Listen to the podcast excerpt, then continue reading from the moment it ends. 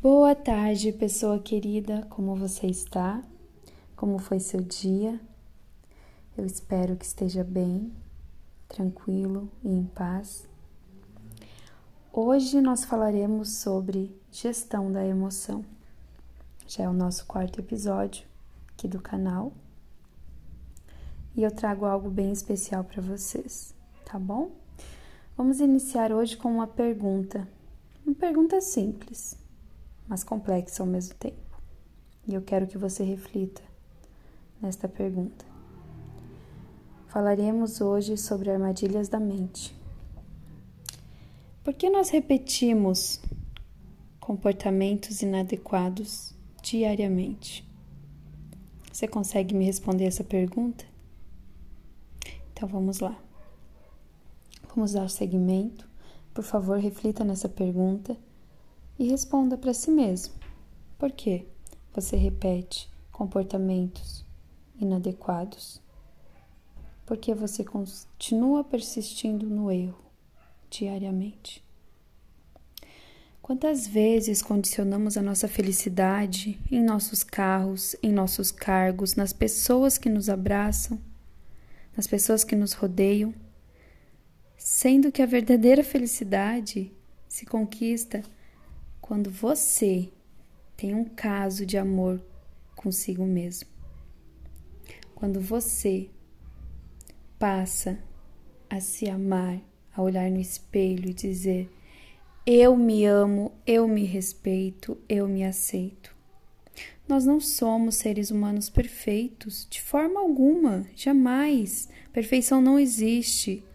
Nós somos os seres em construção. Então, não se cobre tanto. O ser humano, ele está na idade da pedra em relação à gestão emocional. Nós fazemos coisas incríveis, construímos carros, prédios, aviões, barcos, mas não dominamos a arte da gestão da emoção. Você vai errar, vai falhar, vai cair. Em alguns momentos, chorar.